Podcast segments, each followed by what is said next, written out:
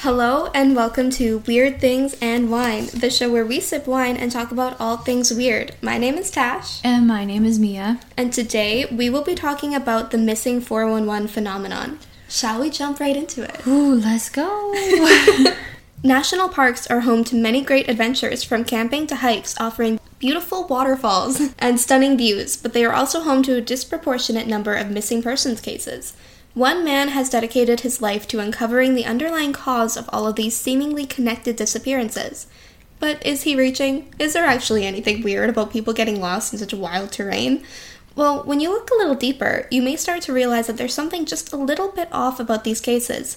Strange lights and visual distortions, creepy noises echoing through the trees, and what is up with all those reports of staircases in the middle of the woods? Let's talk about it. Dang, that's an intro. Cheers. Cheers. Just a preface, this will be a two parter.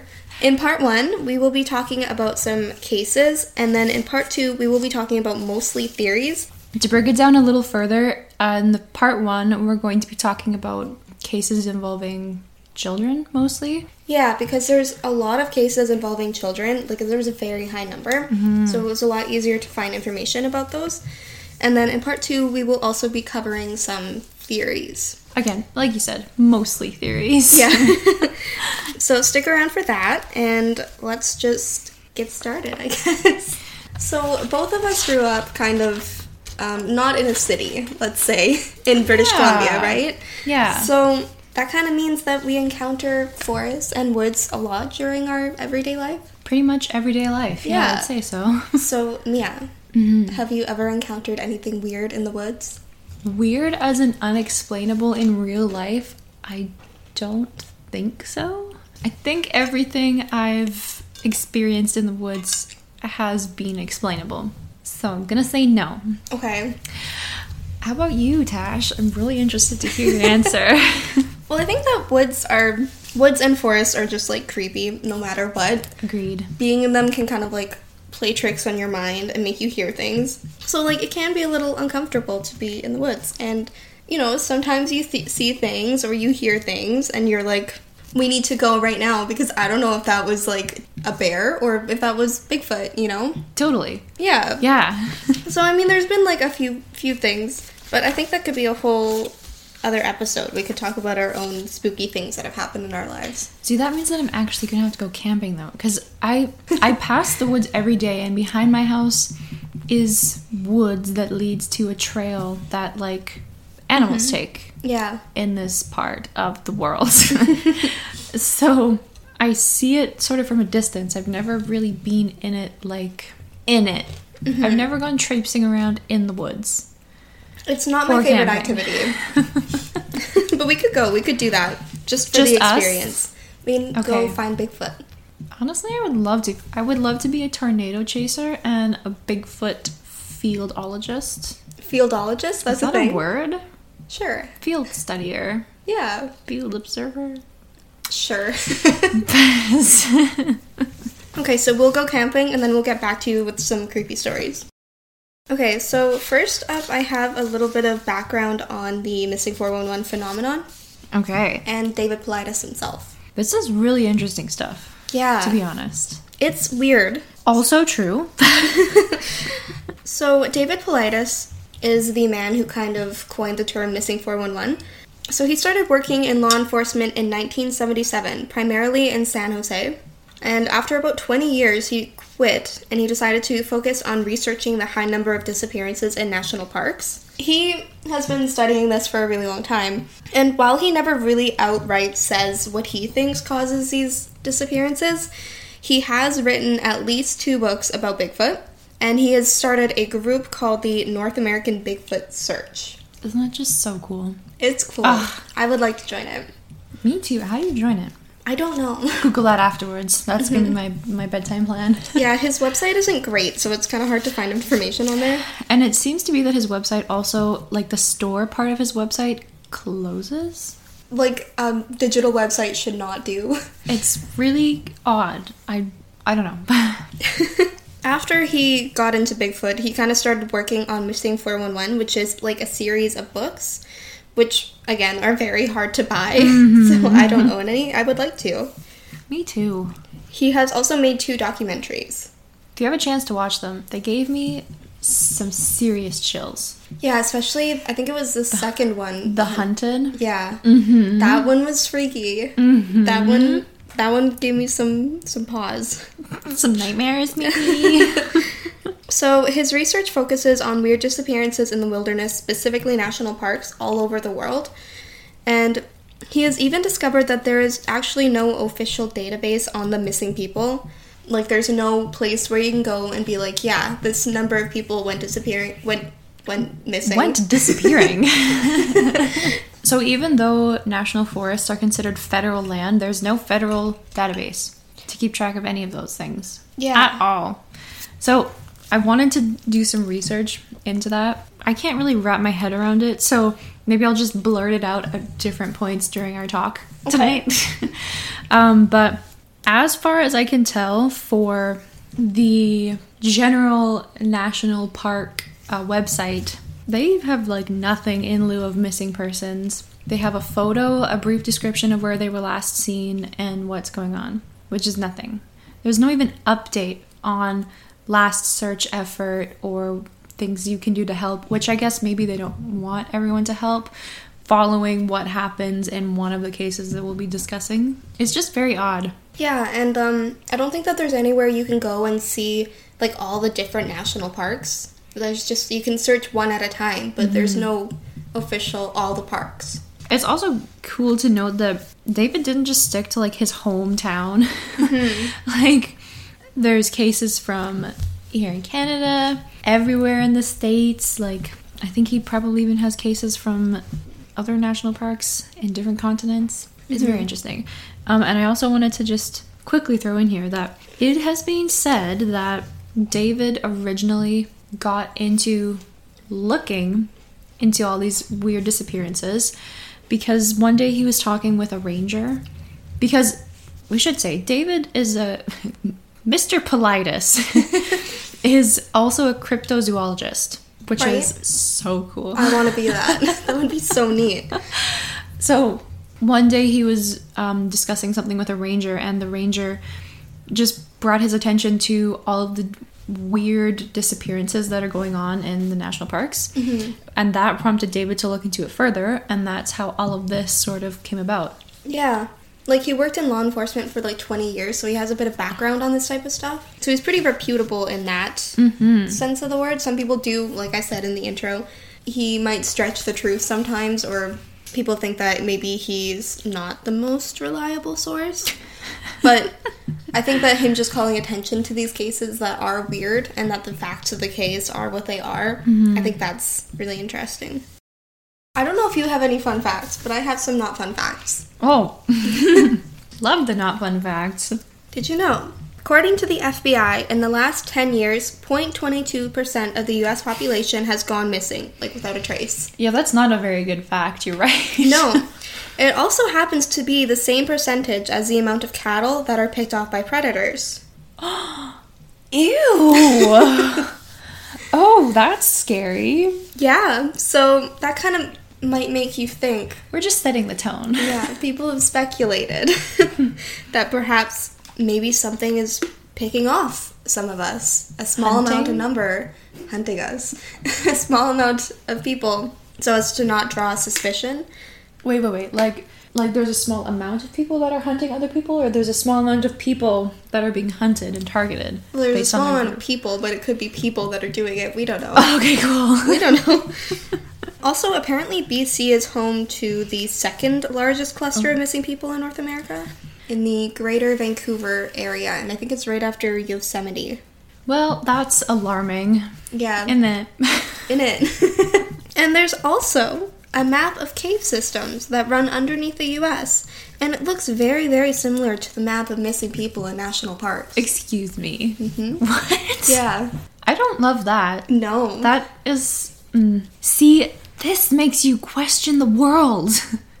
There's so many things that don't make sense but could. I forget what I was learning about, but or maybe I was just dreaming about it. I don't even remember. I was having an existential crisis trying to figure out how life is connected and continues. And what if there's no edge of the universe? I don't know, man.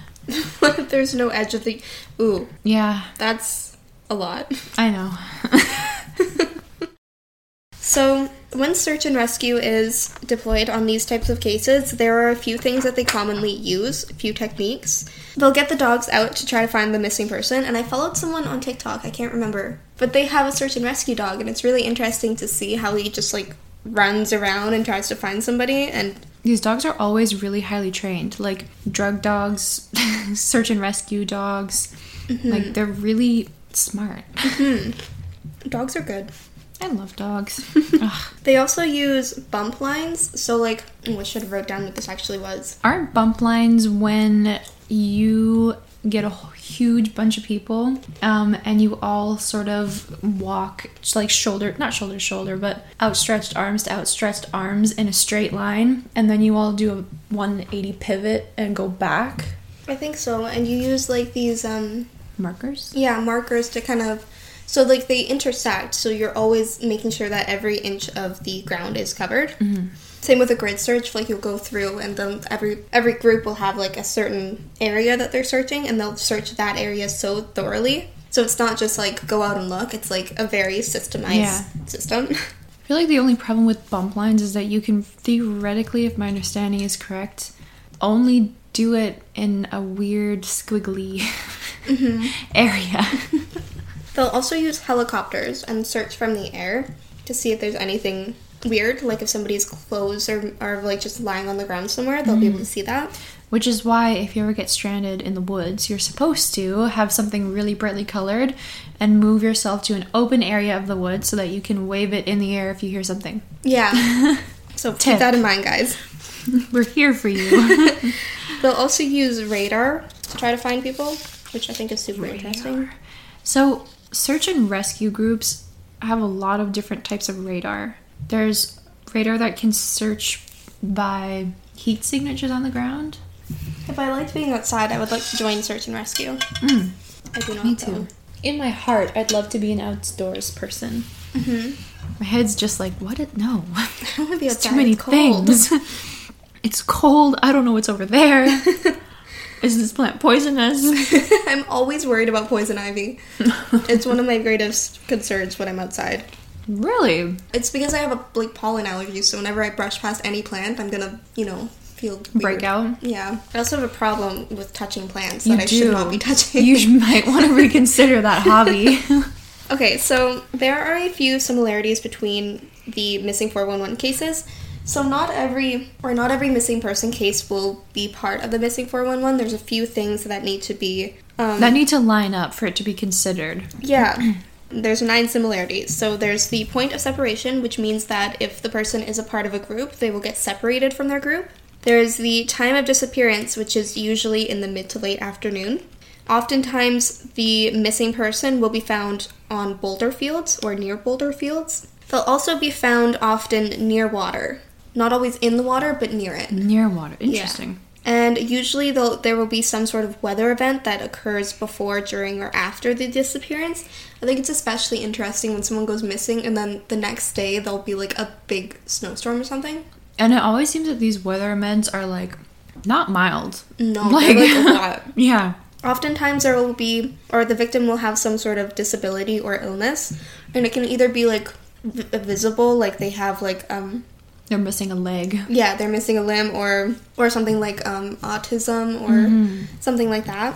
Also, like we were just talking about, the dogs are so highly trained, but oftentimes in these cases, the dogs cannot track the person, or they find the scent and then lose it. Also, I think included in that is they find the scent, but they won't. they won't go any further. Yeah, like they're scared or something. hmm Oftentimes, a weird amount of times, the person or their items will be found in an area that's been previously searched, even like multiple times. Mm-hmm. Sometimes, like out in the open where you can totally like see it just walking by. Like obviously. yeah. Following that, oftentimes the person, if they're found, they won't have all their clothing on them, or their clothing will be found completely separate from them. Mm-hmm. It seems like a lot of cases shoes specifically are in question. Yes. There's also usually usually the cause of death will be either unknown or it will be written off as exposure. Mm-hmm.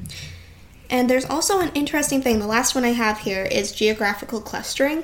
So there will be a higher likelihood of going missing if there's been other people going missing in that area. So generally, a cluster is between three people and 80 people. So, really, what you should take away from that is you need to look at this map to figure out where the clusters are so that you don't go there. Avoid them Okay? entirely. There's something spooky going on in that area. Don't go there. Don't. Save yourself. Some other similarities between cases is that, like we were talking about, there's a lot of missing children, higher than the amount of missing adults. Mm-hmm. Which is kind of makes sense because children, Children are easier to coerce than adults. yeah, and it's wild terrain and they could get hurt. But it's also kind of weird because if you have a child out in the wilderness like that, you're gonna keep such a close eye on them. I would think so. Mm-hmm. Like that would be, I wouldn't like let them out of my sight. I'd have like one of those little leashes to carry them around. On. Safety. There's also a much higher number of men that go missing rather than women, but that could just be because men are more likely to be in the wilderness and also more likely to do reckless things. it could be like something to do with confidence. yeah. Men have more, sometimes. Hypothetically speaking, men may have more um, confidence in their abilities to Yeah. do outdoorsy things that are maybe not the safest. Even if it's totally unfounded. Just Not that this doesn't- being men. Again, not that this doesn't happen with other genders, just that just we're just saying as a general statement. Yeah, there's a reason men die earlier than women do. Respectfully. So there are a few things that will rule out a case from the missing 411 phenomenon. Four different things. So mental illness, obviously, voluntary disappearance, like if they just wandered off by their own accord, criminal activity, like if, there's evidence of somebody, you know, Obvious evidence. yeah, of t- somebody taking them or Murdering them. murdering them. There's a literal knife found beside them with not their fingerprints. Yeah. yeah, um, and also animal predation. So if it's obvious that they were attacked by a cougar or a bear or Cause something. of death, yeah. Yeah. So if any of those are proven, David will rule out the case as part of the missing 411 So I think that how he came up with the current 411 eligibility What did Criteria? you call it? Thank you. The current missing 411 criteria is he took all of the cases, compiled them all, and then ruled out all of these things, and then found out all of the similarities that the remaining cases have. Yeah, so it's not like every single person that goes missing is part of the missing 411. Mm-hmm. It's just the ones that have something obviously a little bit more to them that the media is putting out. Something a little more sinister, or something a little more sinister that the media isn't putting out, because sometimes the media is not so reliable. Sometimes, yeah. I'd like to state that on the record. Another thing that people will report often in the middle of the woods, and you can like look this up on YouTube, it's creepy. They'll hear like metal sounds, That sounds awful. Mm-hmm. like clanging or like a door opening or closing. You gasped. What? What's going on? You have to leave that in the episode. Okay. Yeah, Why? Does it come into play? yeah. I'm so excited. Okay. I won't say my theories about that yet, because I obviously went off the rails a little bit while I was researching this, so we're just gonna move on. Let's get into our first case. And this is the case of Jaryd Atadero. Prepare for this one. Prepare for them all, really. If Yeah. you're if you're a little um sensitive, you might not want to why are you listening to any of our episodes? Go listen to the Loch Ness Monster episode. What are you doing? Yeah, that one's good. Listen to that one. I will say, just as a warning, the first two cases that we will cover don't have happy endings. Mm-hmm. And they do involve children, so it's a little bit. Turn it It's off or fast forward if you would like to, and I will not be offended. And I feel like because we're talking about actual human beings, we should still say that we respect everyone and don't mean to disrespect anyone. And we hope that everyone is okay. Yeah, part of the reason I wanted to cover this case specifically is because his father seems to believe that there's something more going on. Ooh. So, I'm, I'm, I wanted to talk about it. Okay, Mr. because of that. Atadero. Yeah. So, Jaryd Atadero was a three year old who went missing on the Big South Trail near Rocky Mountain National Park on October 2nd, 1999. Oh my gosh. It's a long sentence, sorry. No, we were born in 1999. we were. Weird.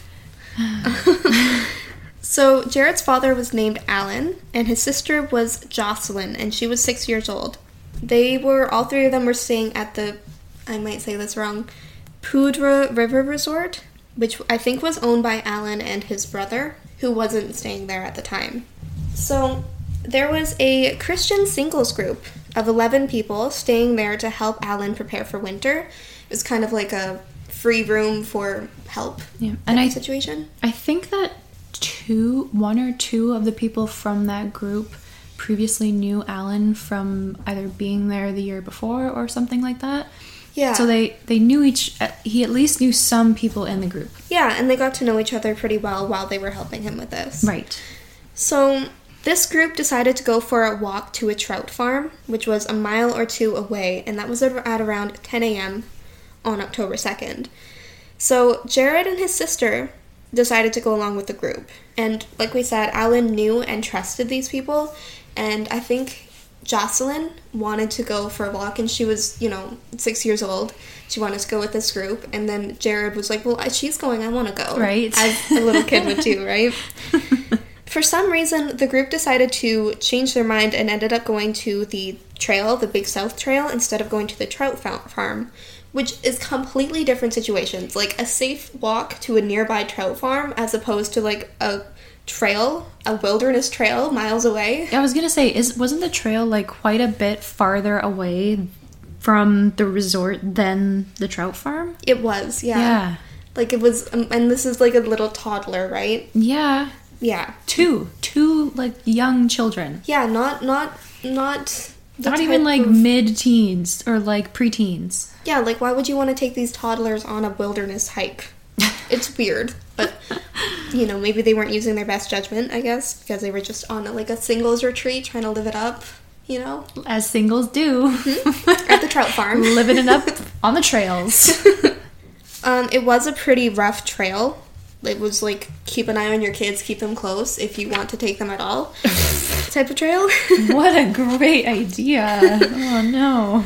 So the group kind of ended up spread out, and Jaryd was walking pretty far ahead of the group. And so they kind of got a little bit separated, which again, a three year old should not be able to walk faster than a group of adults, but whatever. So Jaryd stumbled across two fishermen fishing near a river, and he asked them, he stumbled out of the trees, the little three year old that he is, and he's like, Are there any bears around here? And they said no, and let him wander back into the trees, thinking that he would catch up to the group behind him because they could see that there was a group behind him.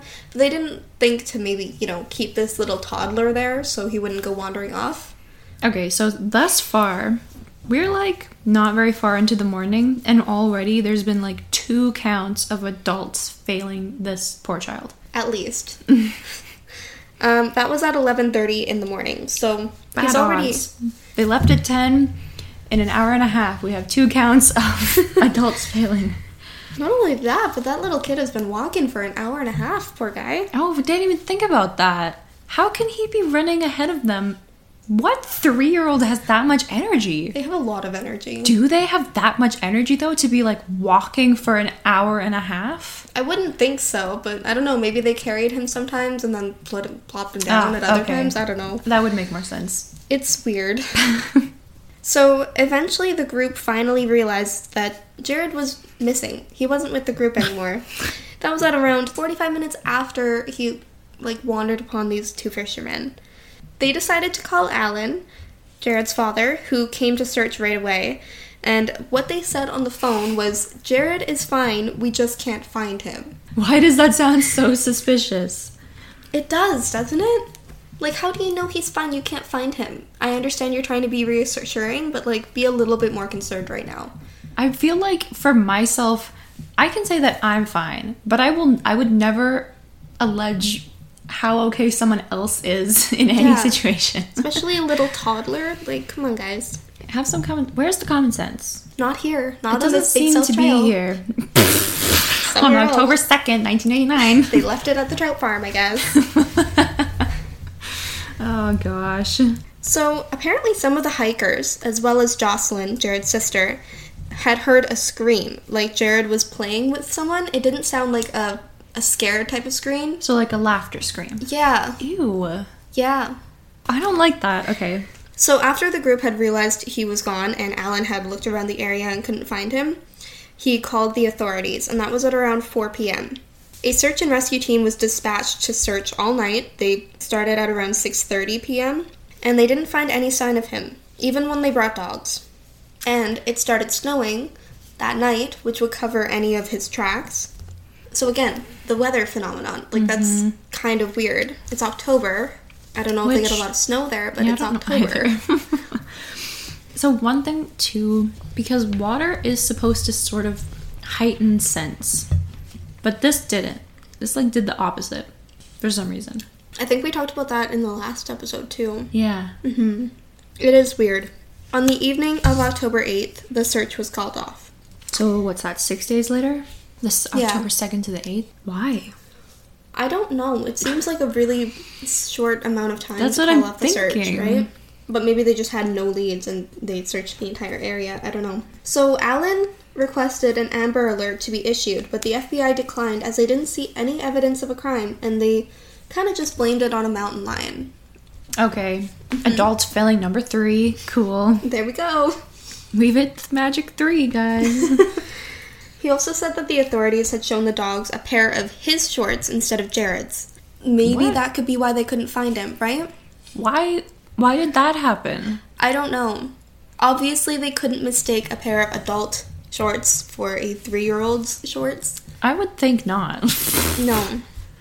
So I don't know how that happened, but that's not okay. okay. That's a very big failing there. Okay, so we've also had now four sketchy things happen. There will be more. Okay, cool.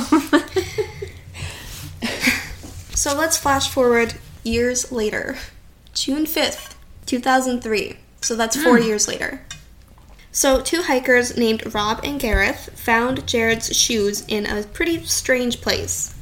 So, it was on a boulder field, around 550 feet higher from where Jaryd was last seen, and they were in pristine condition. I think the hikers said that when they saw the shoes, they were expecting a child to be attached to them because that's how clean they were. Ew. Mm-hmm. Uh, wasn't this boulder field also on a pretty steep incline? Yeah, they said that Jaryd would not have been able to hike that himself because he's a three year old child. Okay, chills for the second time have arrived. Mhm. Fun stuff. So these shoes, they weren't moldy, they weren't scuffed, even though they had theoretically been out there for four years, been rained on. But no, they were just pure white, clean, like he had just stepped out of them. Weird. Weird. There's so many theories. Oh my gosh. So when they looked closer, they found his other shoe, his jacket, and his pants that were inside out, like they have been, like it is theorized they could have been removed prior to. Pa- mm. passing? Yeah. Weren't his pants sort of taken off as if someone else had taken them off? It's like, you know how if you take, how if, if a toddler takes off their pants, or even me when I'm feeling lazy and my pants are tight, you just kind of take them off and then you like step out of them. So they're kind of inside out, as in All the legs up. are yeah bunched up and maybe there's the legs are out like the bottom of the pant leg is now through the pants and up at the top Yeah. I think that they were pretty much just completely inside out. There wasn't any fiddling that had happened with them, which is weird, right? i don't think that a child would do that No. And they were in pretty good condition as well. I think they just had some, like, they had been scavenged by, like, rodents or birds or something. So I think the next day the search teams found the rest of his clothes, which had been scavenged by animals, but they didn't have any, like, uh, sign that they were on him at the time There was no blood and there was no sign of anything besides like birds and rodents like taking it for their nests and stuff. It wasn't like a there was no cat scratches is what I'm trying to say. right And then October 14th, they found Jaryd's tooth oh. on top of a log like it had been placed there and a skull fragment as well close by. The next couple things I'm going to say, I did not find a whole lot of information about, and I really only saw them in a couple of places, but I think that it bears noting anyway. Hmm, okay Alan, Jaryd's father, believes that the tooth wasn't Jaryd's. He also believed that the evidence had been planted there by whoever took Jaryd. Would agree. Yeah. It looks suspiciously like that. According to David Paulides, and I think Alan and David kind of have worked together on this case pretty closely. Mm-hmm. There was also, I saw in one report, apparently there were weird marks on his skull that could have been caused by water erosion, like a stream or a river. I'm also assuming that when they say skull fragment, it's not a very big part of the skull. It was in the documentary, and when I saw it, it was jarring, but it wasn't the complete Got to thing. look at the skull in the documentary. I think so. And Jaryd was found on an embankment so far from any source of water. I also heard from third party sources that the police apparently also lost his tooth. this is hypothetical.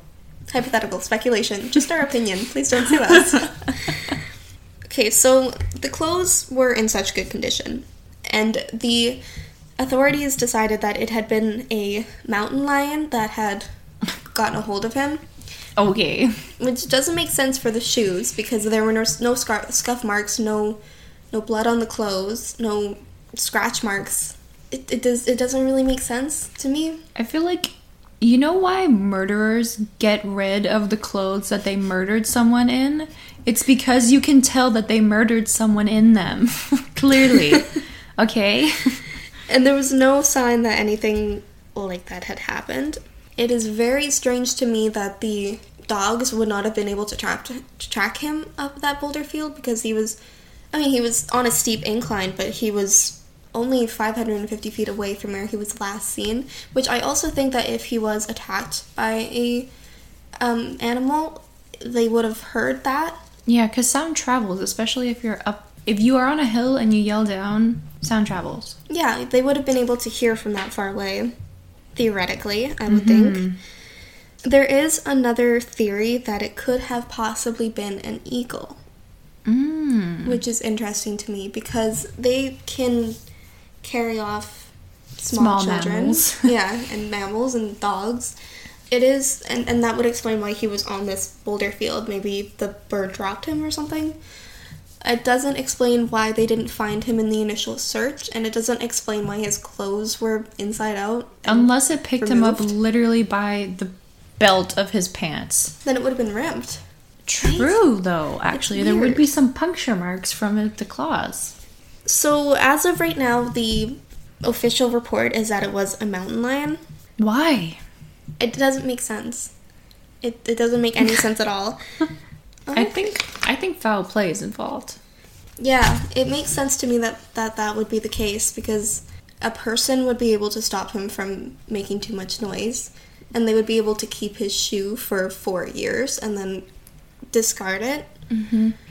And both sets of adults that came across him, like the group that took him out there, the fishermen that saw him, like they're just so suspicious to me because why would you not do anything? Like even just walking home from work to my house, if there's a young child, I'll I'm a little more wary. Like, Yeah, where's your are you by your home? Are you okay? yeah. And none of them helped him, which is so sad. Yeah, and there were 11 people in the group, right? He didn't Alan didn't know all of these people. He just Right. knew them as acquaintances vaguely, some of them. So it's not crazy to think that maybe there could be some sort of foul play involved in that case, but it does seem like a risky thing to do when there's so many potential witnesses around the area. Yeah, that's true. Although, you know, those witnesses apparently kind of sucked, so what do, what do I know? They clearly weren't paying very good attention. No. So, um, if there was someone there that was doing this as like a crime of opportunity, they clearly would have had ample opportunity to do something. They had like 45 minutes. Which is crazy. Terrible. terrible. It's very sad, and I feel very bad for Alan and Jocelyn. And he's pretty. Um, he's a he's a really strong advocate for his son and actually finding out the truth about what happened to him. And he, I think he has worked pretty closely with David Paulides to uncover the truth about this. I feel like um parent intuition. I feel like that's a real thing. Yeah, Really. yeah. I I think he said also that when Jaryd was leaving, he got like a weird feeling This is why you should always listen to your gut. Yeah. It's also really weird to me the way that the authorities handled it. The shadiness involving like the the messing up the dog's tracking with the shorts and like potentially losing the tooth and only searching for like not even a week. Those are weird things to me. And then calling off the search because there's no evidence of that a criminal act has occurred. Yeah, not even an Amber Alert. Or that's what I meant. Sorry. yeah, it's just so weird because like if a child is missing and you have no evidence that they clearly were kidnapped or clearly were murdered or clearly something else. Yeah, they go missing without a trace. Why wouldn't your mind jump to they're being kidnapped and we need to put out an Amber Alert so we can find this child? That's why they exist. That's why Amber Alerts Yeah. are a thing. They're literally this child is literally three years old. What would you do if your three year old suddenly disappeared Right? with no clear reason? And a three year old is not going to wander far enough that they wouldn't have been able to find him, right? Without help. Well, I wouldn't think so. no. And I feel like eventually a three year old would get scared. Like Yeah. the woods are scary. He was already worried about bears. Ew, do you think he asked because he saw something in the I just got shivers. What if he saw Bigfoot? And he was like, That's that what I'm bear? wondering. But Bigfoot, I don't know if Bigfoot. We'll get into it in like a couple episodes, but I don't know if Bigfoot would do that or not. I have really mixed feelings about Bigfoot. There's a know. complicated relationship I have with Bigfoot, Yeah. or even like maybe not even as like a bad thing. Maybe this Bigfoot was like he's not being taken care of properly, so I'm gonna oh, I like take that care better. of him, and then something bad happened. I like that one better. three-year-old in the woods. Yeah, let's go. Because you know, animals. I just watched a video where this, um, like a lion, or you know, a big predator, took in a baby deer because its mother wasn't there, and it like raised it as They- its own baby. Most animals can sense when things are vulnerable, either to attack or protect. yeah, they have empathy to some extent. Is it empathy or is it strategic? strategic um, situational awareness. Let's go with empathy. It makes me Okay. happier. Okay, I'm with you. Should I go on mine to my case now? Um, this case takes place a little bit earlier than um, Jaryd's. Dennis Lloyd Martin. At the time, he was six years old. We're going back to Friday, June 13th, 1969. Friday the Thirteenth. Oh, for f- I hate that. Why? Actually, nothing happens, but you're probably not supposed to start a journey on Friday the 13th. You're really not supposed to. Ah, shenanigans. okay, cool. Flashback to our 13th episode. Go check it out. Shameless plug. Uh, okay, so in the Great Smoky Mountains, I'm gonna sort of give like a brief sort of overview of the area because I'm not super familiar with it. However, there is something that you should know, which is that there's a place in the Great Smoky Mountains called Spence's Field, which is at the border of North Carolina and Tennessee. Have you ever heard of the Appalachian Trail? Yeah. So the Appalachian Trail has a path that runs right through Spence Field. Okay. Hmm. We have Dennis, who is six. Also, apparently, he went by Denny. That was his nickname. Aw. Also, here was his brother Douglas, who is nine, his father William, who went by Bill, and his grandfather Clyde. So it was sort of a family tradition that the men of the family, when they became of age, they'd go on this hike that they always went on every year for years and years and years before. The hike would take them a couple days in, yeah, to get to their destination. And um, the thought is that other family members would meet them at the end destination. So that's where they'd all do their family tradition things. I'm not sure what they did there, but I think the main thing was just the hike, really. Okay. Yeah. And they took a six year old and a nine year old on this multi day hike. Yeah, so this was Wow. this was Dennis's first time going on this hike, I think. The men that are yeah, of age. yes, Six years old? Okay. Yes. it's alleged that the family tradition dates all the way back to where the men of the family would go to hunt the land before it became a national park. So some state that this land originally sort of either belonged to or was just hunted by um, the Martin family. Just wanted to go in a little bit of detail about Dennis himself. So He was born on June 20th, which the reason that he was able to go on this hike is because he was just about to have his, another birthday, which I believe in that case he would be seven. And he actually did have a few more siblings. So he had a younger sister named Sarah and another brother, excuse me, another younger brother named Michael. They were too young, and Sarah was not invited Because she was a lady? because she's not one of the men. yes. Okay. Um, I see how it is. yeah. and um, his father, Bill, and his wife, Violet, were pretty well known and respected in the community. So the whole family, I think, was pretty well known, which is why some of the things that follow later in the case happened to the extent that they did, because everyone knew them, really. Okay. Um, so Dennis was considered special needs to some degree, in the sense that he had an, an intellectual delay of about six months at this point. He's also only six years old. So true, honestly.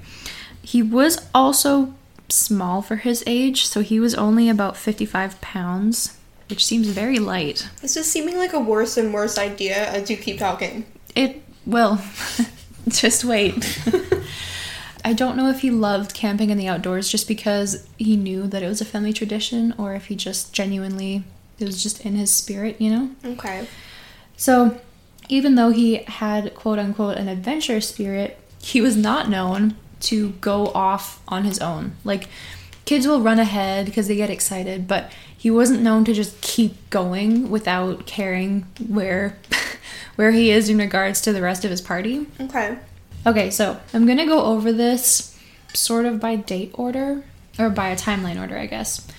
So, night one, his grandfather, Clyde, on their way to their first checkpoint, because they, like I said, they can't make it to their final destination in one night. So, they have to, I think it takes them two days to get there. This is night one.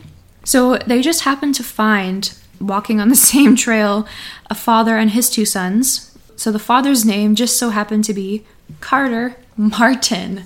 Really? Same last name, but apparently there's no relation. Weird. Right? People say that they might have been distant cousins, but no one really knows. So Okay. we're going to consider them unrelated. All right. Carter Martin. Clyde really liked him and his two sons. Clyde, grandfather, by the way, again. Right. Okay. So he ends up inviting them to spend the night with him and his party of four in the Russell Field shelter. I've also seen it called that it's called the Russell Field Spence Field Loft, Okay. but I don't know. so morning two, which is going to be June 14th, the whole group um, then starts to make the trek into Spence Field. Once they actually make it to Spence Field, the four kids, right? So there's um, Dennis, his brother Douglas, and then Carter Martin's two children.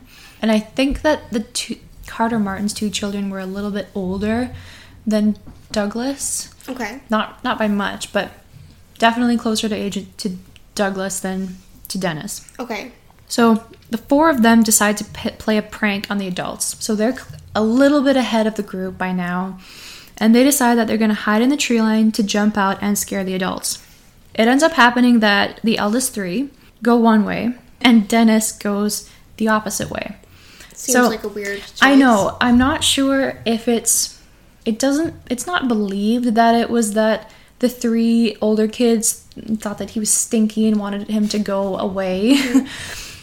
it seems to be more likely that Dennis had on a bright red shirt, and the older kids thought that he'd be too easily spotted if he hid with everyone else. Right. So okay. they were all going to jump out at the same time, and Dennis was just going to hide in. I don't know if it was a thicker brush or if it was just slightly further away from the other boys. This reportedly took only like a matter of seconds, and um, his father Bill said that he was able to keep an eye on Dennis the whole time. So the kids thought they were getting away with something super great. Mm-hmm. The adults knew it was happening, mm-hmm. so they just essentially act. They acted surprised when they jumped out, and it, it seems like the first three got out and jumped out and surprised. And then after they finished laughing, going, "Oh, you got us!" They realized that Dennis never jumped out with the other boys, or at all, and that now no one knew where he was. Oh. So Bill went and checked where he was seen, where he saw him hide, He was not there, and it seems that immediately afterwards, Bill just dead sprinted down the Appalachian Trail, which was, according to the research, it appears that where Dennis was hiding was very close to the Appalachian Trail.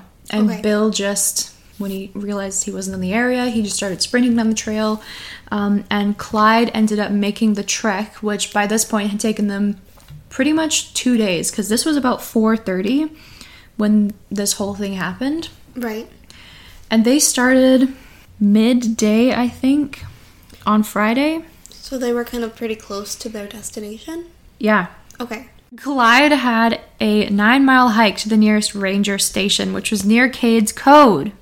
So he didn't quite go back. Okay, so Spence's Field is roughly 4,000 feet above Cades Cove.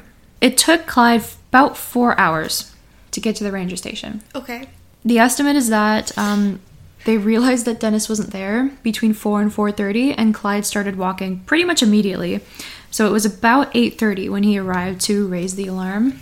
I was gonna be like, oh, they didn't have service then, and then I realized it's, It's like 1969. 1969. and it, this whole time Bill has just been running up and down the trails yelling for Dennis. I think the whole, I think the rest of the family too was probably also helping because I can't imagine that the other Martins would just be like, well, see ya. so I only saw this in two places. While Bill was running approximately two miles to try and find Dennis, he ran into a quote unquote park naturalist couple who was walking up the same way that they had come. So, the same way that the group came. I'm not sure what a park naturalist couple is. hippie. I'm, that's what I'm guessing because it's not nudist. They would have said nudist if that's what it was.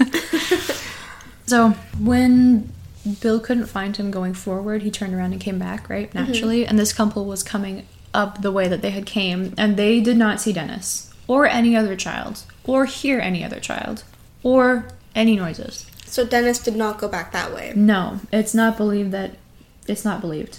Okay, so now we have the night of June 14th. Search parties were dispatched pretty quickly, and while they were searching, an unexpected severe rainstorm hit. Weird. Funny, isn't it? Huh. And it was so bad that it actually caused some flooding, which meant that they it cut off paths that they needed to go to search and they weren't able to get vehicles over there or gear or nothing. So they didn't get to search very much. And then on top of that, the temperature dropped to 50 degrees Fahrenheit and about 2 to 3 inches of rain fell between 9 and 12 p.m. Okay. So a, a snow a, a brainstorm then. A little bit, yeah. So the next morning, this is where records start being broken because this is reportedly the largest search like ever in a national park. like um, ever like since even. I think so. Oh wow. It's estimated that at this point in time there was 1400 people involved in searching for Dennis at this point, which is the next morning, which includes the military, search and rescue people from four different states, the rangers, public officers, experienced personnel from the forest, so you know, experienced campers, hikers, whatever, and other volunteers. Wow. In addition to this, eventually there's going to be a separate search by the military volunteers, uh, um, the National Guard, and 40 to 60 Green Berets from the armed special, excuse me, from Army Special Forces. Okay, so extensive. Extensive, which is odd. Not that there shouldn't be, but if there was this much for Dennis, why wasn't there that much for Jaryd? Yeah. You know? Weird. So they also called in search dogs at this time and specialty searchers. So day five, which is going to be June 17th, it becomes apparent at this point that everyone is overwhelmed. There's so many people there, there's so many volunteers that it became super unorganized and people just started trampling over everything and it just became not helpful to the case at all. Mm-hmm. So not only it was this area that they actually were searching pretty difficult to navigate just because it's so thick, it's just so dense there. A group of the Green Berets ended up I don't know if it was that they got lost or they got stuck or what happened, but they it's reported that they ended up having to stay out for a night and they ended up cooking a rattlesnake because they ran out of food. Oh wow. Cooking a rattlesnake. I don't think that's a very good idea, but That can't taste good. I don't know. That can't be very filling either. I wouldn't think so. No. Or fun to do. No. Yeah, no. Also on day five, there's a trail near um, the West Prong, and they discovered some footprints. So these footprints were only wearing one shoe, and for some reason they thought that the shoe that was actually being worn was a type called Oxford. Foot size was about right for Dennis. Was the shoe right? Like, is that the type of shoe he would be wearing? I don't think so. Isn't an Oxford shoe kind of like a business casual type of shoe? Not Well, really I a hiking shoe? Right? Hmm, sounds like it would be. These prints ended up being dismissed in the end, and it's sort of suggested that they may have been made by Boy Scouts who also decided that they were going to help search for Dennis. right. Because apparently Oxford shoes were part of the Boy Scouts dress code. Oh, that checks out. Why was there only one though? Well, that's it. Why do you have a Boy Scout searching with one shoe on? Unless Dennis found a shoe and after he lost his shoes somehow. Possible, but then who's the boy with the missing shoe? Yeah. No, that's weird. This is just so awful. So the next day, on June 18th, this is day six, um, they brought in more specialized dogs, and it's, I believe, at this point that the FBI became involved in the search. So I've heard different reports about this. I've heard that number one, they only get involved in serious matters or ones that are suspicious, or if they involve kids. Mm-hmm. And then I've heard that number two, they will get involved in any matter regarding a national forest because a national forest falls on FBI legislation, excuse me, federal legislation. Right. So they need a federal body to investigate. Okay. So I don't know which one is the most true to follow. okay. This case Weird. is confusing. Well, it's also like 70 years ago, True. 50 years ago. A few years ago. It was a a, while little ago. while ago. uh, it's at this point that Agent Jim Reich is appointed as the agent in charge.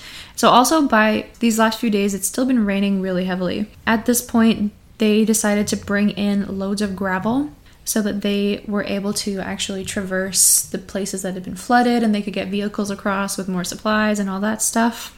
Right. And at this time, there's a man named Dwight McCarter who was 24. He, at the time, was considered an expert tracker.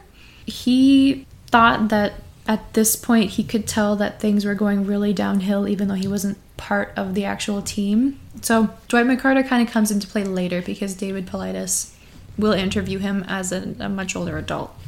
It's thought that also on day six, his mom joined the search to look for him. So the first time that they brought dogs in, which was on the day six, they didn't come up with anything. So on June 24th, which would have been day 12, they brought them back. Um, and this also resulted in nothing at all, which are we surprised? Yeah, that's. I mean, it's weird, but it makes sense for the way that the cases work. But Mm-hmm. it's weird that they wouldn't have found his scent when they know exactly where he was, right? Yeah, exactly. Okay, so here's some other facts that happened on this sort of week. It was reported that there were two pretty severe injuries. One man fell and broke his arm, and one man shot himself in the leg. I don't know how. Why did he? I don't know. also, on this day, there was a lot of heartache because there was another boy who was in that area, and I don't, I don't think the boy was searching. He was just with his family, like you know, camping away. Mm-hmm. And he was dressed similarly, so in some type of red shirt. Oh, And yeah, the searchers thought that they, they found Dennis. Um, so when the family came forward, that was pretty devastating. oh, that would be so heartbreaking. And then the other thing that happened was they found two animal carcasses, but at the time they didn't know, so they thought maybe it was Dennis because it was about the same size. Yeah. So Gosh, this is, yeah. this is a roller coaster of emotions. this is a rough time. A really rough time. On the 25th, the family went home and left the searching for the authorities. That would be like such a hard decision to make. especially like I can understand because like the day before they just had the two heartaches of people being like, "It's your son." No, it's not. Yeah. No, he's dead. No, no, not him either. Okay. Yeah. like, gosh. And by that point, what's that? Two weeks? Twelve days, which is almost two weeks. I feel like while this search did go on for a while, it also feels like it didn't go on for very long at all. On the 17th, which was June 29th, the searchers started to lose hope. And I think by this time they probably realized that um, having so many people really ruined any chance of them actually finding some good clues as to what happened to Dennis. Yeah. So they discussed a lack of evidence to support a kidnapping, that they wanted to call off the searching, leaving only three of the best rangers to continue with, again, if any volunteers wanted to go. So that's calling off like everyone. they also brought into question, which I think this might have been brought in by Bill, um, if they should try and use seers to help find Dennis. Like, um, Psychics? yes, they called them seers in the document, but yeah, psychics. I think that happens quite a bit with some of these cases. Mm-hmm. Bill really believed in this too. He really, I think he really fought for it. Okay. Yeah, they didn't. I don't believe. but so at the end of this day, the major search efforts were called off, and they left the three top rangers with whatever volunteers wanted to stay, and they ended up continuing to search until into September. So by that time, they had an estimated 13,000 man hours and 200 flight hours in the search. And it also cost about $70,000. In 1969? Yeah. Whoa. It was called, so it started on June 15th and it was called off September 11th, 1969. So three months? As opposed much. to the week they searched for Jaryd? Okay. Yeah. Alright. They did call off the big search though after three weeks. It comes out later. Comes out on July 21st. There's a man called Harold Key. Harold is a pretty reputable guy also. He's a war veteran and a highway engineer at this time. He and his family were in an area called Sea Branch, which is this, in another area in the Smoky Mountains. His family were walking through the forest when they heard a scream, and it's been described as I've heard it described as a really like a blood curdling scream, and then also like a child scream. So I don't know if it's a man scream or a child scream. They heard a scream. Creepy? Yeah. a creepy scream. I would- and then, oh, yeah, what? Sorry. I'm just. I Um. Don't bobcats and foxes sound Yeah. like.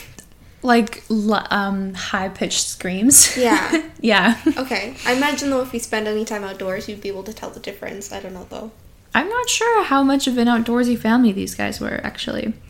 So, uh, following the scream, they decided to keep walking, as one does, and one of his sons, I think, probably yelled a little bit and like pointed, saying that he sees a bear.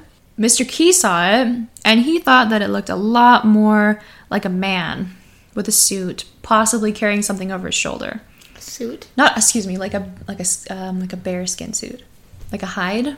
or like a Bigfoot? yeah. oh no. Okay. It's interesting because Martin family, they didn't actually find out about this from the police. They literally found out about this from the media.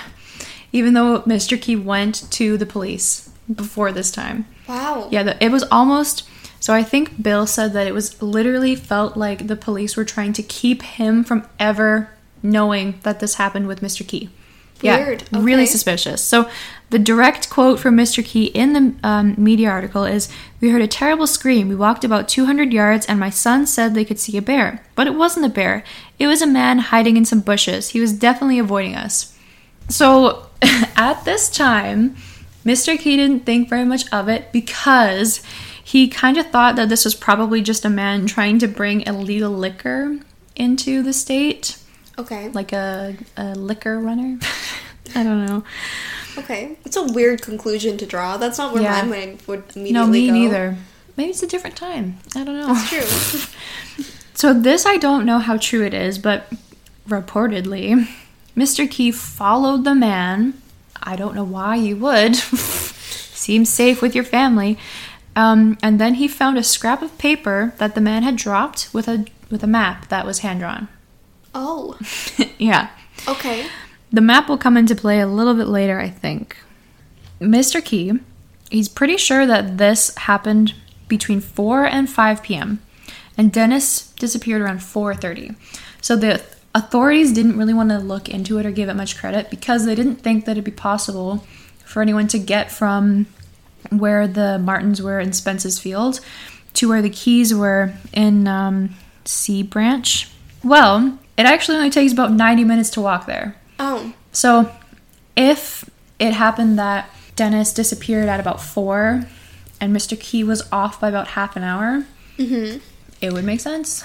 And also, if this person was like sprinting or if this person is a is a as a Bigfoot with big muscles that can go fast. or that, Yeah. or if there's portals in the woods. Also true. Hmm. Also true. The cave systems underneath the national parks might be speedier, like we were talking Oh about earlier, gosh, I didn't even think about that. Ooh, could you imagine? Because it's about approx. It's seven to nine miles on foot, but about five miles as the crow flies between where the two were. So there was like a direct, Tunnel. yeah, spooky. Oh gosh. So the story kind of ends with Dennis was never found. They never found anything. I do want to say so Ranger Dwight, who was Dwight McCarter, um, on July 3rd, he did walk along the, ru- the West Prong Trail with a group of searchers, and they were all um, experienced. And they were pretty sure that they smelled death and if you listen to true crime, you will hear people say that human death smells different than animal death. I hope I never find that out Me, firsthand. me too. So Dwight was a good man. He is a good man. And he called it in right away. And he was told by the authorities that they'd already searched that spot and that it was probably a dead crow. Hmm. Even though they were they were all like, no, it's not an animal. It's not an animal. Especially a small animal like a crow. Why would you I mean, with that? honestly, why? So, the suspected smell apparently came from the same area, approximately, where the shoe and the footprint were found. Not the shoe, the actual shoe, but the mm-hmm. one shoe on, one shoe off were found. Hmm. Scary. So, eventually, Bill ended up talking to Mr. Keys, and I feel like there's a couple stories of what Mr. Keys saw. So, if you look at some like sketches that other people have done based on different, um, what's the word with an S? Different Statements? statements. Thank you. Based on different statements, there seems to be one where the man is carrying like a sack over his shoulder, and another where he just has a pelt on, and another where he's just a sketchy looking man Okay. with long hair. So, this story David Paulides put in his book in 2012. This is a pretty popular It or well known case. Yeah. In David Paulides's book, Bill and a national parks serviceman ended up hiking from where Dennis was taken to where Mr. Keys saw this figure at Rowans Creek. And like I said, it took approximately 90 minutes, which the authorities said, no, it's not possible at all. Bill also says that the agent in charge might have taken his own life, Jim Reich Oh, though it's not known that there's any correlation and apparently he did pass to a, a jim reg did pass away due to himself. Okay. yeah. So he did take his own he life. took his own life. Okay. yeah. Dwight mccarter the ranger he stayed near the mountains. He also agreed that it would be completely possible for a normal man to carry a child the distance dennis was taken. He also suggests that he himself says that it's possible the scream might have been Dennis, but it seems like other people's like officials think that it would have had to have been more there was more power behind the scream because he's a 6-year-old boy that's 55 pounds. Yeah. I don't know how loud he can really be. So they think that the scream was made by the men, which is much creepier than if the child was screaming. First of all, Yeah, like what happened? uh huh. yeah. So another interesting thing: the Green Berets, the Army Special Forces that was called in. Initially, he thought that they actually came to search with weapons, like I've- actual yeah. yeah. this part you remember I've heard reports of that. hmm And he, everyone thought that they were actually coming to help the real search, but they seem to have their own agenda. They didn't report anything to the other authorities like Jim Reich, and they didn't take. It doesn't seem like they took part in a lot of the other. Uh, what is said essentially is that they acted on their own. they were the military. I wonder if they know something that we don't know. That's what I think, to be honest with you. So, this other thing, Mr. McCarter, being a ranger in this area, he knows and states that there are wild men in the park. They're hairy, they're stinky, and sometimes they wear animal skins and they survive off the land. He also, following that statement, says that he's only aware of one wild man in the park at the time and he, he didn't live anywhere near where this stuff would have happened. And he states that the wild men are human, not a hybrid or Bigfoot or anything. They're just humans that decided to live off the land. Okay, I have Yeah. heard of this. I think it would make sense that there would be people living in the parks. You know, I mean, people I live so everywhere, too. right? Yeah. There's a misconception because somehow and somewhere along the line, I think it was some, I don't know if it was another ranger or just another person or a searcher, I don't know. Someone said that there's a group of wild men that live in this forest and that they're very aggressive and that they come out at night to steal livestock and hunt prey and that they also attacked a ranger at some point a couple months before this and that following that the rangers had to come out with weapons like carry weapons on them mr mccarter did not confirm this There is the idea that I've heard, Mm-hmm. especially recently, that there are like people, like you said, living in national parks. Mm-hmm. But some of them, not all of them, I think there were like two separate groups. There's just people who like to live off the land in Yeah. the, the national parks, and then there's the people who were raised there and are not part of society and Mm-hmm. Are a little bit different from other societal norms yeah like possibly feral people who are also like maybe cannibals cannibals. Glad you know where I was going with that. i could feel it in my bones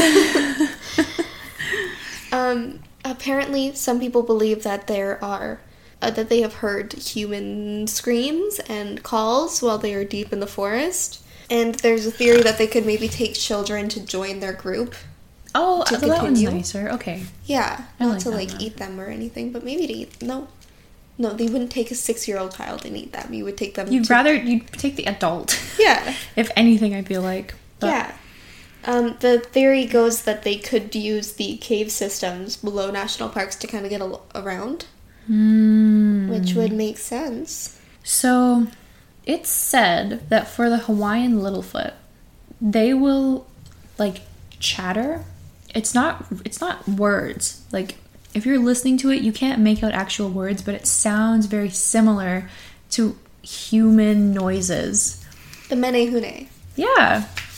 Yeah, so it could be like that, like not quite human speech, but Mm-hmm. similar. Or like English speech. Yeah, but it's derived from it or mimicked from it or yeah.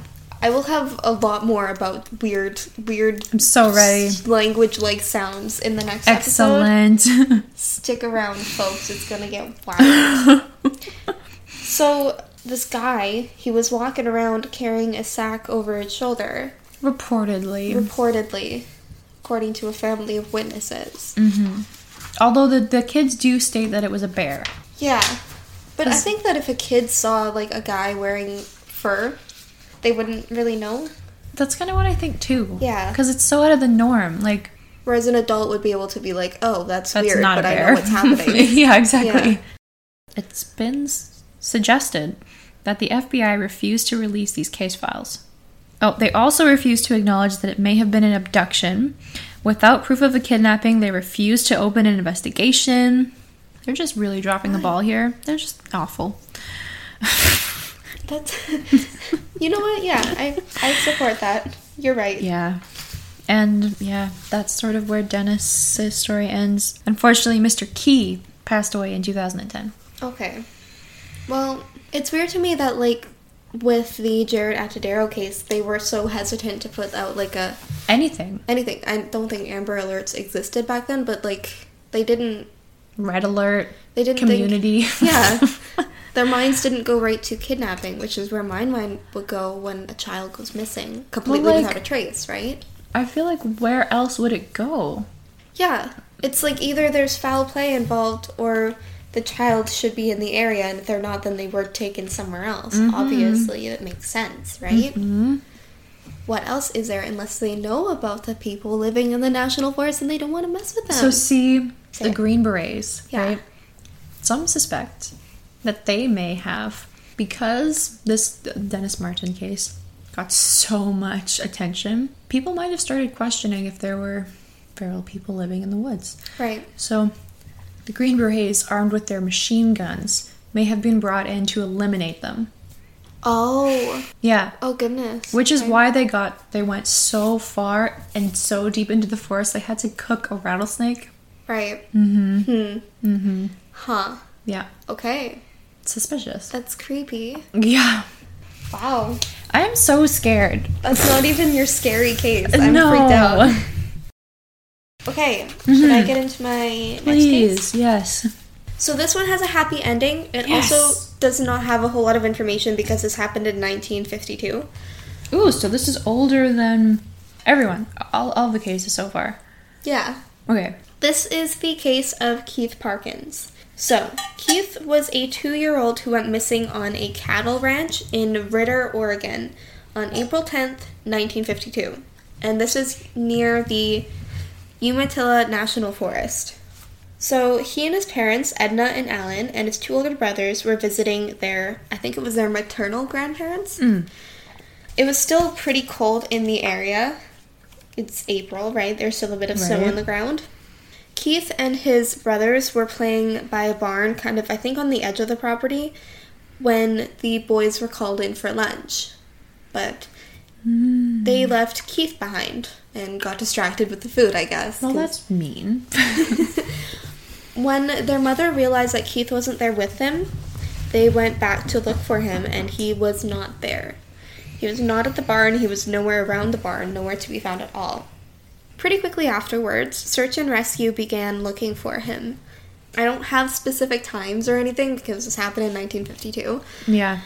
but they did find that night, they found footprints about three miles away from where Keith was last seen, but they didn't lead anywhere. And I couldn't find any um, clarification whether or not they were for sure Keith's footprints, like Okay. whether they were two year olds right footprints or size. adult's. Mhm. Yeah. That's so far away. Three miles away. hmm I also don't know exactly what type of shoes he was wearing, like if he if he was wearing winter boots, but Mm. he's a little baby. I know. But he's just so small. Can he even walk at that? Yes, but I think well. so. Probably not well. No, like he can toddle because he's a toddler, but he He can can't probably sprint better than he can walk. Yeah, Sprint in, you know, when you're falling over sometimes. yeah, And you just do that real quick thing before you fall. yeah, Yeah. yeah. so the next day at around 7 a.m., which was 19 hours after he disappeared, they found Keith lying face down in the snow. And he was around 12 miles away from where he was left, where, where they left him. 12 miles away, and I think that was like as as a crow flies, like a straight line. So it's probably further to actually get there. Yeah. So if you think about it, you got the middle point, which is where the barn was, where he was last seen. Mm. And then you go kind of up diagonally to the north, Okay. north, northeast, I think it was. I don't know. I'm making these things up, but I'm It just trying to paint a picture. Yeah, yeah, I just get an idea. Okay. um, three miles away. And then he kind of goes almost str- straight across, I think. Okay. 12 miles the other way to the west. Oh my gosh. Yeah. So, So far. he didn't walk, essentially. He's two. And it's only 19 hours. That's a very 19 long time, but like, can anyone walk that far in 19 hours? Yes. Okay. We can. Not but a we're toddler. not toddlers in the True, snow. right. And on like a hill. It's not flat terrain, it's like the wilderness, right? Right. Yeah. So, Keith, Yeah, he was lying face down in the snow. that's bad. They panic. of course. Something bad has happened. Obviously. He's not wearing his hat and his coat is beside him. Ooh. And he's alive. Like, he's okay. Oh, thank gosh. He wasn't in great condition, obviously. He had spent the night 19 hours in the cold, in the snow. He had a scratched face and his clothes were ripped. Hmm. Probably because, like you said, he was probably like Falling. sprinting and falling like a like a little toddler does. Yeah. Yeah. Aw. So he did go to a hospital and he did make a full recovery. And I think Yay. that he is, as an adult man now, Mhm. older gentleman, I think he's in the Missing 411 documentary. Missing 411. Yeah, I think so. Yeah, so so he's like okay. Like Yeah. he he like was this didn't ruin his life. He, No. He survived a really long time. Somehow A really long time. Are you calling him old? I mean, 1952. um, he does recall vaguely being scratched by a cat, but if I think it, if it were a mountain lion, it would be more than a scratch. I feel like, yeah, you wouldn't just say it was a cat. Yeah, and um, I think it would be pretty easily easy to get your memories mixed up. Like if you were scratched by a cat the day before when you're two, it might be the same Yeah. memory in your mind. Yeah. I also think that it would be weird for a cat to dr- take him that far Agreed. without him being able to communicate that that was that's what happened. Or even remembering? Yeah, like theoretically, he could have wandered between the hours of lunchtime and the nighttime when they found his footprints. He could have wandered three miles away, Right. thinking that he was headed home because he got turned around. Oh. but it doesn't explain how he ended up going completely turning around and going the opposite direction 12 miles in the snow in the wild terrain Yeah. yeah it's weird Yeah. and i think keith realizes that because he did get interviewed for this Mhm. documentary and like I think that's really awesome that he's not like ashamed of it and like he's open about saying I don't really remember. yeah I was two. yeah because i mean what could you remember from then right I don't think I remember anything from being younger than like 7. yeah i don't remember To be honest. So I kind of think that maybe, possibly, perhaps an adult person might have carried him there, mhm. but I don't understand why they would have why they would have left him, why he would. Why they would take his jacket and hat off and leave them there, not on him, but beside him. Yeah, and it's weird that he was lying face down because I think that if, even if you fell, and then you were like, "I'm not getting up," you just would roll over, wouldn't you? I don't know if kids have that instinct though. How, how old are babies when you teach them to swim? Because I feel like they're. Oh, do you know the answer? Okay, I've seen videos of like newborn babies swimming, like baby oh, babies, Oh, like before they can walk. Oh, okay. So never mind then. My theory doesn't have any validity. I was gonna say like, because in the videos, right, you see them like pushing the baby under and then like snapping above the water. Do you? you do look up, watch a video. That's what they do. But they make like audible noise to get the baby Oh. to like react. okay. Does that work the same way if you fall face first into like Oh, a maybe. pillow? Because babies will put their. I always put my face in a pillow. It's a bad thing. It is. I also would cover my entire face with blankets. So I didn't understand needing to breathe. Took a long time That's true. He can't have been there very long though, to still be alive. and have no like frostbite or anything on his face or his I hands. Like, wonder why how did he they- not get frostbite? True though. I wonder how they found him. Did they just stumble across him? Well, they all of were looking for him, and I think it might have been his father who saw like his clothes and then saw him. Oh my gosh. I don't think it was a straight shot either. I think he was kind of wandering. They could tell that he had been wandering. Mhm. You know, it is weird though that he's up in the in like the snow, and he doesn't have any physical signs of being outside in the cold for 19 Mhm. hours. Agreed. Like I think at that point you would get. How long? How cold does it need to be to get frostbite? Not very, I don't think. No, especially if it's like a prolonged exposure, right? Yeah. Especially if you're like wet from the snow melting on your skin and stuff, right? hmm Okay. That one's weird That and one I have no weird. explanation for it. No. No. See, this is why I think that the human brain is just weird. Mm-hmm. Because if no one was like, if no one took him, because why would someone bring him back if they took him once already? Yeah. I wonder. Just a theory. Yeah. What if there's portals in the wilderness? Yeah, okay. That is the only other logical explanation apart from mind control. Yeah. yes. That he like wandered three miles away and then they found his footprints and then he got taken, plopped down over here in the middle of the snow. That's what some people say is another. I don't think that David Paulides says this, but some people speculate that another um, thing found in missing person cases is that there'll be a series of footprints that just stop, and the person's not there, and there's no explanation as to why there's no more footprints. It's creepy. Yeah. I wonder if that's what the metal sounds are. a portal opening? oh no. oh my gosh. Why is life so scary? Spooky. Okay, I am very excited for the last one here. Okay. I'm really nervous because I know that you're gonna get freaked out, and then I'm gonna get f- more freaked out because you're freaked out. Gracious. So this case is, I think, the newest, the Okay. latest of all of the ones we covered so far. Happened in October 1st, on October 1st, 2010. So we're gonna call this this little boy John Doe because for whatever reason the family didn't want to be identified. They wanted to stay anonymous, and David Paulides respected that, so we will too. Okay, so we have a family of four.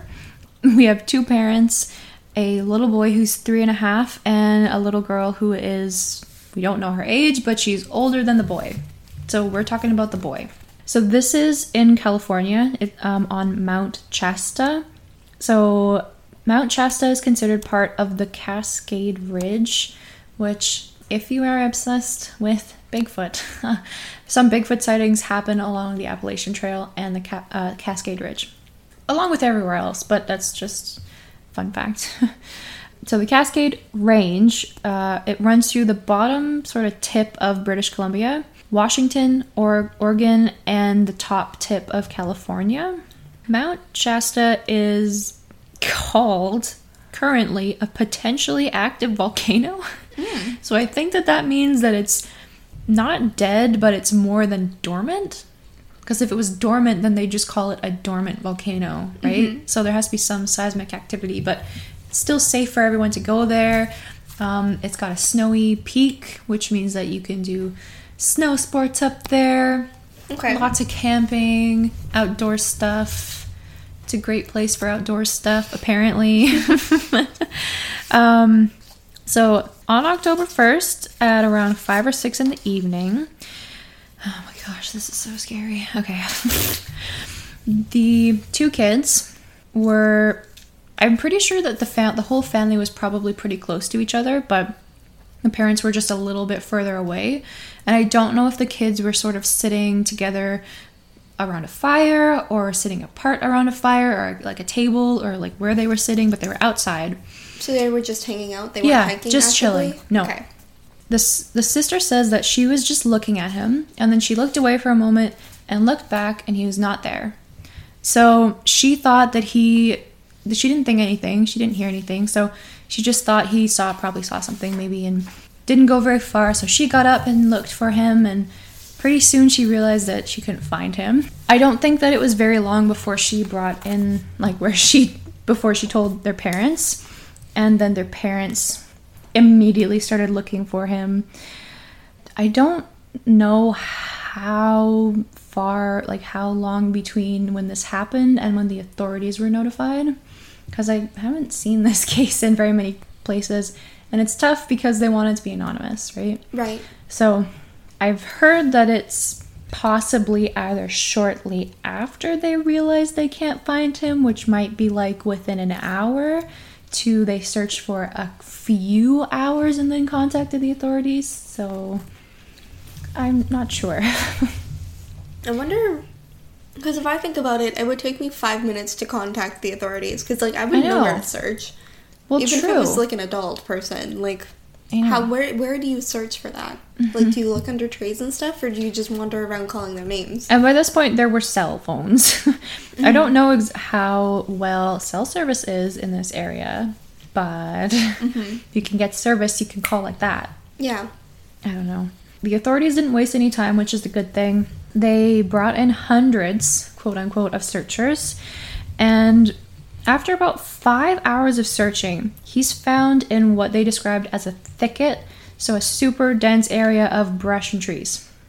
And this thicket was right off the trail that they had searched multiple times. But they didn't hear him or anything? No. Weird. So it said that he was literally so close that were had you been walking up the trail, you would have seen him. He was like right there, just in the bush or on the bush. okay. yeah. So no one knows why they didn't find him the handful of times they'd already walked up there. Um, and when they found him, he was fine. Well, uh, he'd been missing for five hours, so he was a little bit out of it, but he, and I think they said slow to response, but he was okay. So they took him immediately to the hospital, got him checked out. They said that he was just a little shaken and he was okay, and they were able to take him back home. It seems to be that um, at that time, no one questioned why he was found there. Yeah, they don't know why he was found there. They didn't. No one questioned it. Everyone's just so happy. But I think that it's probably um, assumed or uh, accepted that he arrived there after they had searched it. Right. He Obviously. wasn't there the entire time. No. You should have taken this case. This is like too much. I'm spooked. It gets worse. Prepare yourselves. This will give you chills. Three weeks later, um, little John was with his grandma, who he called Cappy. So her real name is Cap- Kathy. so we know her think- name. Yeah, her real name's Kathy. I think he probably called her Cappy because Kathy is a tough name. So it, I think that it's the two of them were just playing, enjoying time. He'd been home for three weeks, he was fine. And he all of a sudden, while they're playing, says, I don't like the other Cappy. I'm not gonna look at you. I'm gonna Ooh, I I'm looking at my notes, Tash. Cappy, I don't know if she was trying to be like, what do you mean, silly? Or if she was genuinely like, what? Other Cappy. But she asks him. He then tells her this story that when they were camping, when he was camping with his family, Cappy appeared in the bush and waved at him. I'm still not looking at you. and waved at him and like waved him over as a grandma would do, you know, nice, hey, come here, grandchild. and he, so that's why he left because Grandma Cappy was there. She was not there. she was not with them. Miss Cappy leads him up this hill into this cave. And he says, I've heard two different reports now. Actually, there's I've heard a couple different reports on this case, so it's weird. First one that I heard is that in the cave were spiders and women's purses. Specifically. Oh no. I don't know why. The other report says that there also may have been weapons in the cave, which is a three and a half year old going? Is, does a three and a half year old know what a weapon is? Like, They're would they say there's say- guns or something? They're not gonna say there's weapons. It would maybe Yeah. say there's knives or something. Would they know what that is though? Would Would you have known what a knife is? As a three-year-old, I don't know if you know anything. I, Well, that's what I'm wondering. Other than like sunshine and I hope. smile. I don't Yeah. know. As he's scanning the, or after he's finished, you know, looking at the cave, he turns around. Cappy's still there, but now her head is glowing, and he realized that she was, in fact, other Cappy. So during this time, now that he's discovered this is other Cappy, and he's still apparently not scared. I don't know, he didn't run away. This other Cappy started asking him questions that he couldn't answer. So the other thing that I heard was other Cappy asked him to defecate on a piece of paper, which he didn't do. I don't know. That makes no sense. And I also don't know that he would he wouldn't use the word defecate. I don't think he would. No. And then she started asking him questions. Or excuse me, no. She didn't ask him any questions in this other version. she just tells him after repeatedly asking him to poop on this paper and him saying no. She just tells him that he had been planted in his mom's wound and is from another world. What? So I like the version better where Cappy just asked questions that he couldn't answer and then she got like really mad at him and just told him to leave. So he does. What kind of questions do we know? No. We don't know. I'm so spooked. Me too. It gets worse. It like riddles? Or is it like I'm scared? I feel like it's questions like I surmise that it's questions about like his personal life, like, Like his, his family? family? and stuff. Yeah. That's just what I instantly thought of when I thought of this cuz what is a 3-year-old going to know? Like nothing. They don't even go to school. oh no. okay, prepare yourself because Oh, it gets worse. Sorry. um, I am shaking. I'm so scared. scared. As I said, other Cappy tells him to leave. So he does. He turns he turns around or keeps walking and leaves the cave. And then as soon as he left the cave, he was just in the thicket where he was found pretty quickly as soon as he realized he was in the thicket. Okay. Yeah. Okay. Oh my goodness. My heart is being so fast. This is scary. Okay. So, now real Cappy. Yeah. she's pretty um, unhappy with this.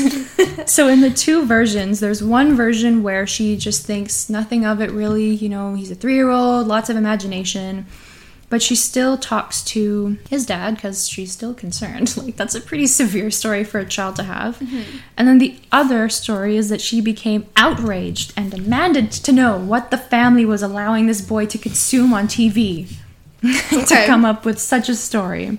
It's at this point that the father says that he was given the same story, and I think they can probably compare notes and decide that, oh, yeah, no, that's the same story. So this three-year-old is Has told them both now the same story. okay. The father dismissed it pretty much because he's like, this poor child has been through trauma and he's only three years old.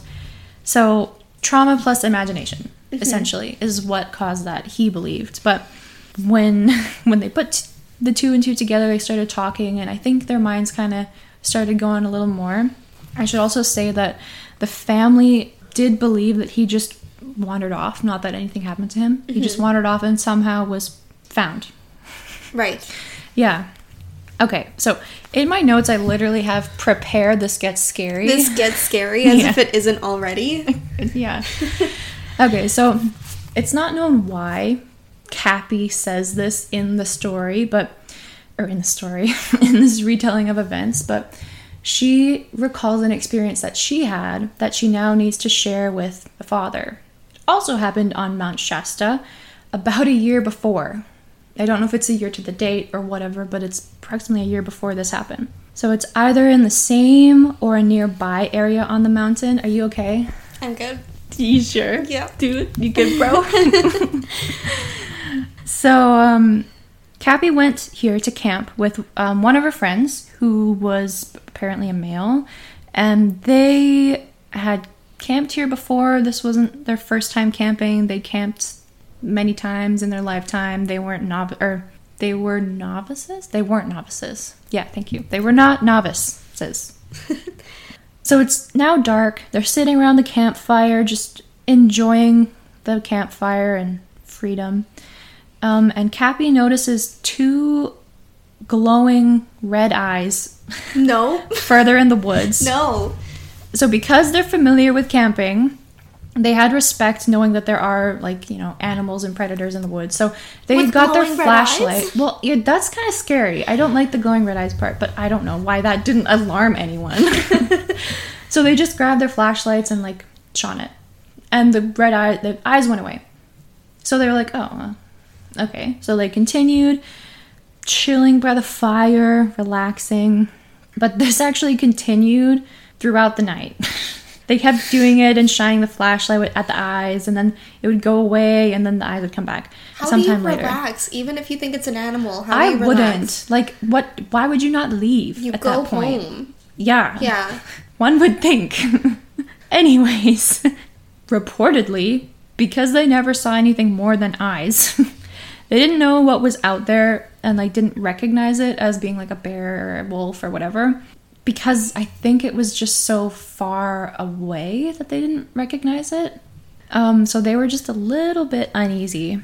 But eventually, they decided that they're just psyching themselves out because it's just an animal and they are humans. Yeah, Superior. there's nothing dangerous. No, no, no. So they go to sleep. oh um, no. They slept in separate spaces. So Cappy slept in a tent and her friend slept in a camper.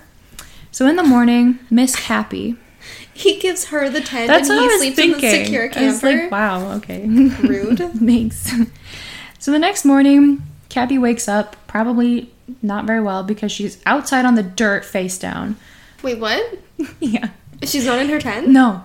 She wakes up on the dirt. And the first thing that she realizes is that she's in pain. Like the back of her neck is in pain. Oh no. So oh, when she, oh, because as you do, when you're in pain, you touch it because you just do that as a human. So she feels something like a cut back there and maybe like a welt. So something has happened to the back of her neck. Pretty soon, after, you know, a couple, I don't know, probably minutes of like figuring out where she is, she looks over and realizes that her friend is also on the dirt outside of his camper face down. So she now tries to get up to go check on him and realizes that she is violently sick. So she has a hard time getting up and stumbles over to him at some point and checks on him. He's okay. She can see that he has either a cut or two puncture wounds on the back of his neck with like irritation around it. Is this a vampire? I don't know. With the back of your neck, though. um, but she still gets over to him. And they both, you know, compare stories and feel bad together. and then eventually they decide that it was probably a poisonous spider that got them. And then they hallucinated and ran out of their tents and something, something. Is there any spiders that poisonous I in I don't the know. US? I'm assuming not. That specifically bites you at the back of your neck. Yeah. I don't think so. That's weird. okay. yeah, yeah, yeah. While Cappy is stating this, or while Kathy Cappy is sharing, she says that she doesn't know how it's connected, but she really feels like they have some sort of connection somehow. I yeah. I, I would say Yeah, okay, so I did not put this in my notes because I didn't I didn't think that there was any purpose for me doing that because I thought that it was like I didn't see how it connected, but one of the storytellers called other Cappy robot Cappy. Metal sounds in the woods, glowing oh robot caves. Yeah, this is why I told you to hold on to the metal sounds. Are there robots vampires well, see, I don't wood? think so. But okay, so like you know how also with the Hawaiian episode, the night marchers, right? Mm-hmm. Yeah. If you're in the way, if you have some sort of tie, an ancestral tie to someone in the procession, they might spare you. Yeah. So what if evil Cappy took samples from the two there, and then because Little John was related to Cappy or an ancestor, that's why he was let go, like an ancestral tie.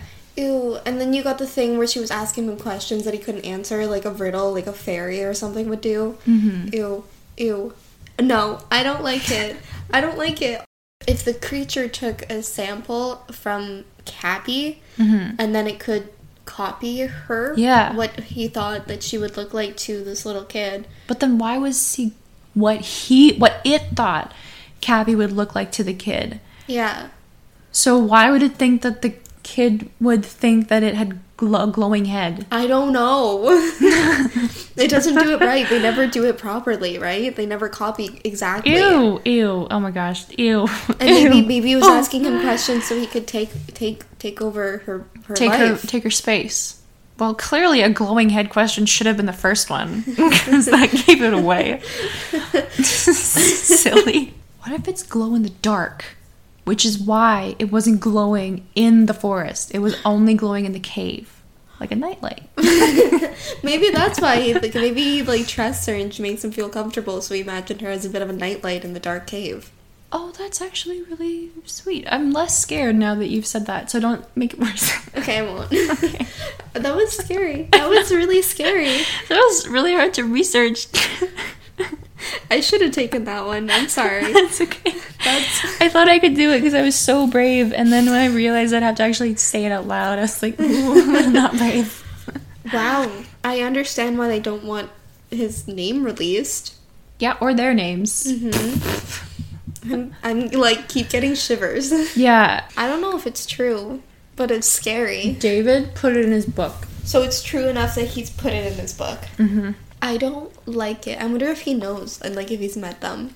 I feel like he must have. Yeah. Because he's a facts man, yeah. right? I don't think he's doing this for shock and awe. That was very unsettling. I didn't like it at all. Me neither. So, um, interesting facts about Mount Shasta. it's apparently a very A sacred and B spiritual place. Oh. Yes. So it's it's interesting. There's about three things here that's really interesting that's going on. First, it said that there's um, um, a place called Telos. So the legend of Telos, which is a crystal city that's inside the mountain that's inhi- inhabited by beings called Lemurians. So this goes back to you know Atlantis. Mm-hmm. So apparently, Lemuria and Atlantis back in the day had nuclear weapons and Oh. got into a thermonuclear war. And I guess Lemuria was also in the ocean because both of their continents sank. But the Lemurians were able to find higher ground in Mount Shasta, where they built this Telos, the crystal city, and have lived there very happily. There are also giants who have transcended, I think. Okay. So, back in the day, there were some reports of seven foot tall people like the men in black. Is this an alien thing now? I don't know. I just had that thought from that one video of those really tall dudes Yeah. who were really pale. If they live in a crystal city in a mountain, they have to be pale. Mm-hmm. Do Okay. crystals glow? I would think so, but it's not the same as sun. You don't get vitamins from crystals. Yeah, but like they, they glow, and the ladies glow. Is that a thing? I missed it. It? Probably. Okay. You don't think crystals glow. I'm just speaking. some crystals glow, right? Sure. If you put enough energy into them, anything will glow. I think. Oh yeah, radiation. Yeah, yeah.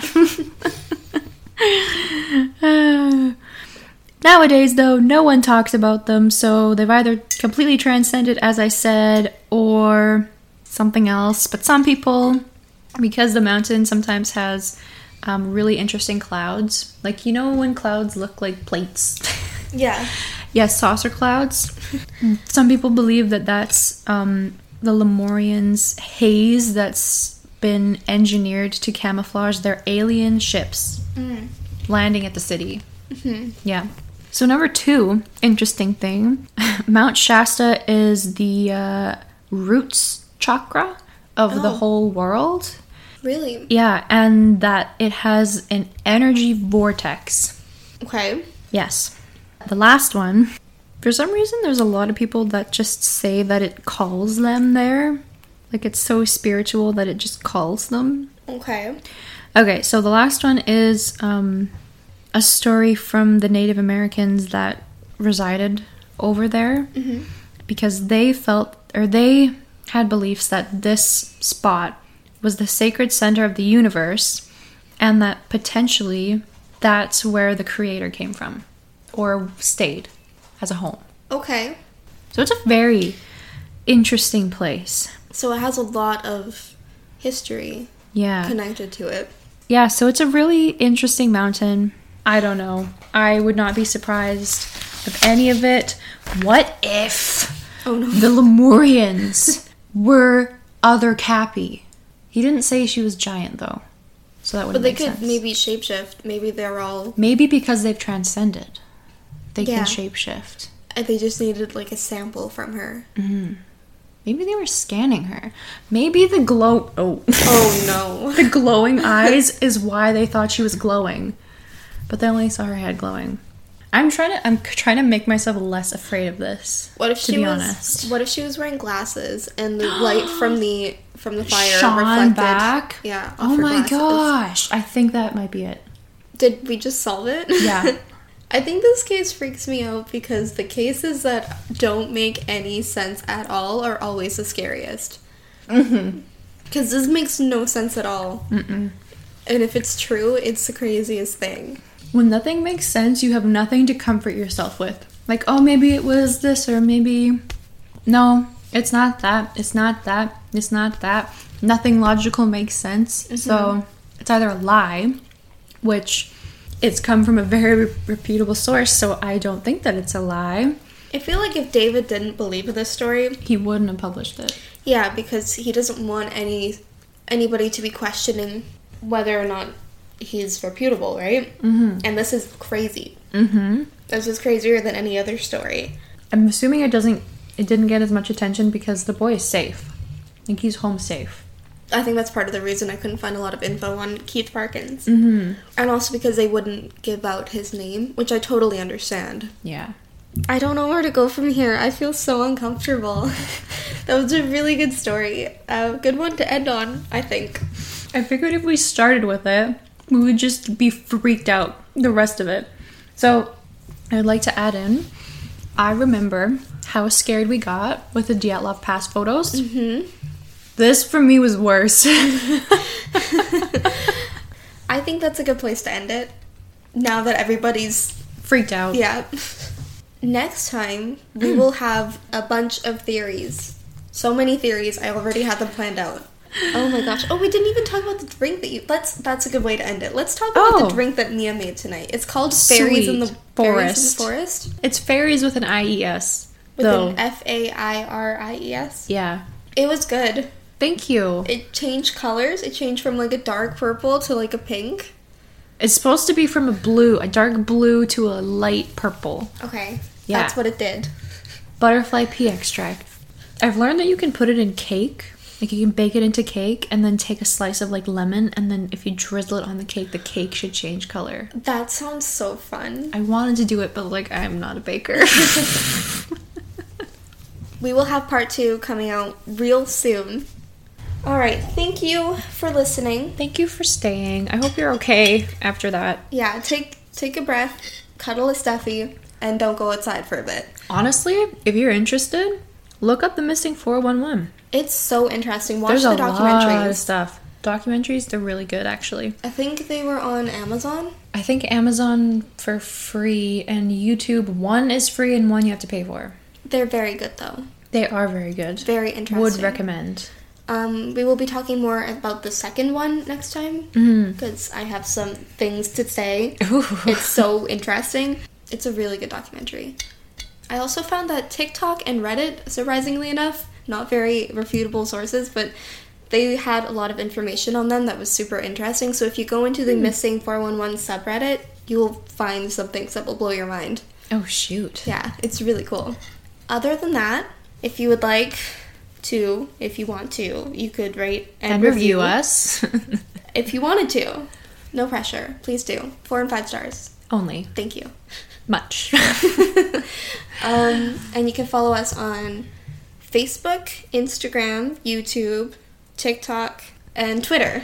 so like everywhere. Yeah, everywhere. And yeah, email us at weirdthingsandwine at gmail.com. Mr. Paulides, if you want to be on our podcast, hit me up. I would love to hear from you. If anyone has, you know, additional information that we missed or should have added, or you found um, differing information, feel free. Let us know. Yeah, and if you have any weird stories of what happened to you in the woods, Ooh, that's send them to one. us. I'd Yeah. love to know. And if we get enough, we'll read them on a podcast. We have never Literally, if we get one, we'll read it on the podcast. Yeah, if we get one, I'll read it. Do it. I would love to hear from you. okay, um, and with that, thank you for listening. As always, um, stay weird. Drink wine. Cheers. Do you want to, at the end of this episode, instead of saying stick around for some bloopers, like, oh, you're here for the bloopers, hey? Well, come back next time. Yeah, let's do that. That's cute.